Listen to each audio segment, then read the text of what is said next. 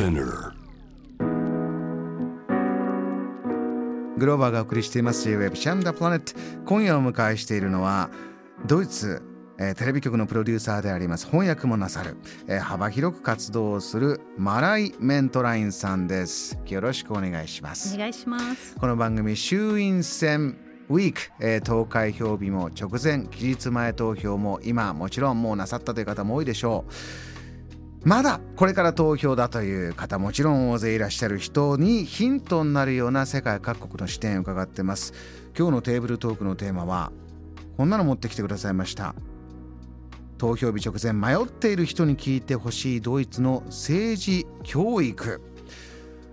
これ教育の場でどういうお話をしてるか、えー日本ももう18歳から選挙権ということになって学校でねじゃあ話す機会も増やした方がいいだろう。政治家の方がじゃあ学校訪問して何か喋りたいんだっていうね議員の方もそうおっしゃる方もいますし。じゃあどんなテーマになるか。日本だと働いていく時労働環境の問題男女格差の問題、えー教育の現場。それこそ男女もね、えーお医者さんになろうと思ったら点数が女性の方が引かれちゃっておかしかったなんてニュースも近くありましたけども奨学金の問題。じゃあ子育てになった時に子育て支援。まだまだ若い世代にいい政策が出てきてないよね。そういう声ももちろんあります。ドイツの場合は若者たちどんな目線でどれぐらい政治に関心を持って投票する近いところの総選挙ではいかがでしたか？そうですね。ドイツの投票率今回まあまあまあ高かったですかね。まあまあ高かった、まあまあ高かった。うん、あのまあドイツ人はまあそれにそれ見ててもなんかこうまあ普通のその大人たちよりもちょっと低かったからもっと上げなきゃってなんうんかドイツでもどちらかっていうとマイナスな話になってるんですけど、それで数字で言うとどれぐらいでしたか？えっ、と投票な率確か70%ぐらいでしたね。多分69.9ぐらいでしたかなそうか10代の投票率が7割あたりというのはあ高かったねという感想にはならないんですね。もっともっと投票できるじゃないか。そうもっと行きましょう。多分大人だとだから、えー、と75とかだからそれも同じぐらいにならないとちょっとっていうのがあったんですよね。あの今回メルケルさんがノックということでこちらから見てるとかなり注目の集まる総選挙だったんではないかと思って見てたんですが具体的にどんなテーマでじゃあ選挙が、えー注目されて、まあ、結果がどうなってじゃあこの先 EU のリーダーとしてもどうなってるかマライさんからのちょっと解説伺えますか？そうですね。あのメルケル政権はもう16年間続いてたので今の子供たちってむしろメルケルさんしか知らない。あそう男性も首相ってなれるんだって思い出したぐらいかーもしれないですね。そうなんですね。うんそうですねだから今回はもうメルケルま終わりっていうのがもう最初から分かってたのでじゃあ次はどうするのかっていう話になっていくんですよね。メルケル首相のまあいいところっていうのはその危機管理能力の高さだとは思うんですね。もう難民危機もそうですしユーロ危機もそうですし、まあ、いろんな危機あったと思いますね。そのコロナ危機もそうですし。だからまあそういう意味ではすごくあの評価されてるんですね。あと外交がまあ上手っていうかちゃんとこうドイツの利権のために頑張ってくれてるよねっていう。交渉力もある。そうですね、うん。ただ若者からするとメルケルさんってちょっとこう動きがゆっくりすぎるんじゃない？っていうのがあるんですね。こう批判があって、うん。まあ、例えばこうドイツはまあメルケルさんが脱原発決めてくれたのはいいんですけど動きとしては遅すぎるんじゃないか。もっと早く脱原発してもっとクリーンエネルギーを、まあまあ、再生可能エネルギーとかも増やさないといけないんだよっていうのを特にドイツの若者たちが思ってるんですね。うん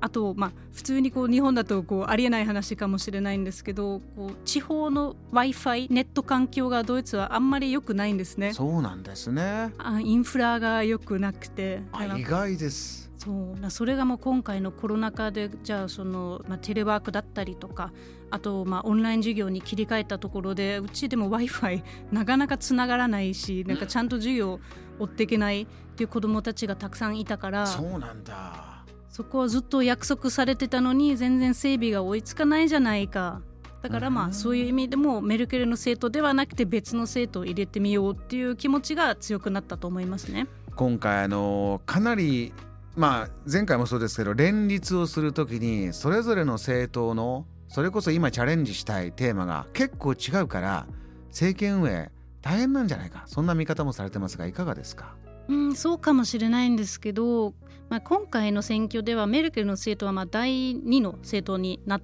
ちゃったんですけれどもそうすると彼女の政党、まあ、まあ、彼女ももう退くのであれなんですけど、まあ、彼女の政党はもうあの政権はまあ作らないというか連立まあ組めないんじゃないかと言われていて代わりにどうするかっていうと一番票を集めた政党はまあその労働者の権利とかに強い政党ですね。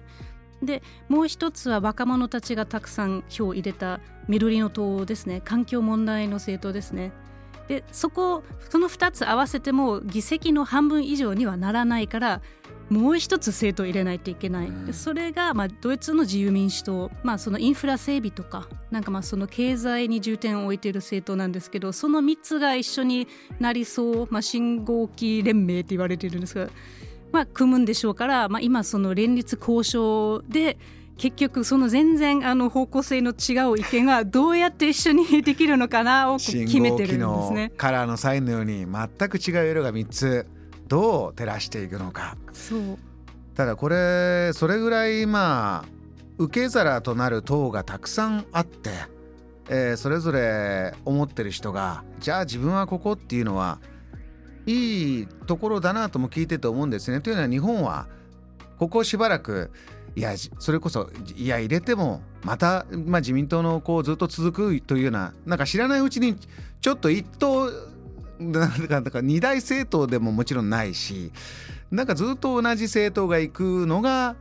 当たり前というような空気がありますから全くドイツの場合はねですから違うわけですよね。そうですねだから確かに日本からするとなんかあんなになんかこう連立交渉かなんか大変そうだなこれ落ち着くんかなどっかにこうねわからないのが不安なんじゃないって言われるんですけど私からするとまあ日本の現状も知っているので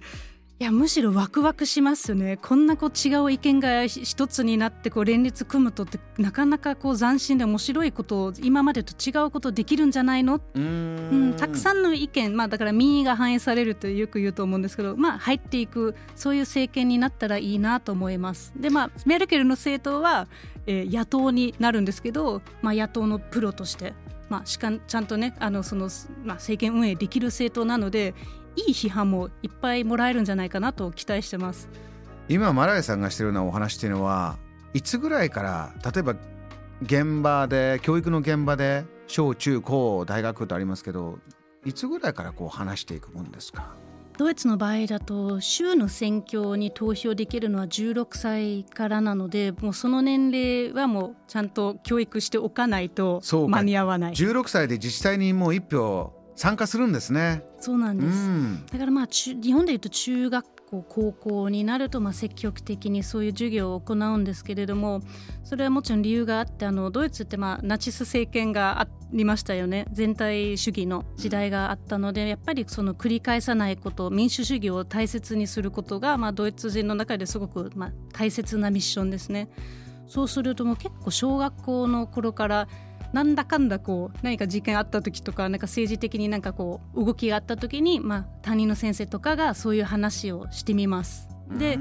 もちろん先生は中立性保たないといけないですよね。だからこう生徒たちに話を振って議論させるんですね。とかあとまあ授業の中で本当にこうまあ、ディベートが多いんですけど例えばじゃあそのクラスの半分は、まあ、じゃあこの生徒になってみてください。でもう半分がじゃあこの生徒になってみてください。でそうするとちょっと調べてそもそもその生徒って 何言ってるのかをわからないからちょっと調べてじゃあそれでこのテーマについてディベートスタートってこうさせたりとか、まあ、フィクションもありますのでもうリンゴのとバナナのとなんか争うみたいなとかなんかそういうね。あのー、日本ですとそれこそで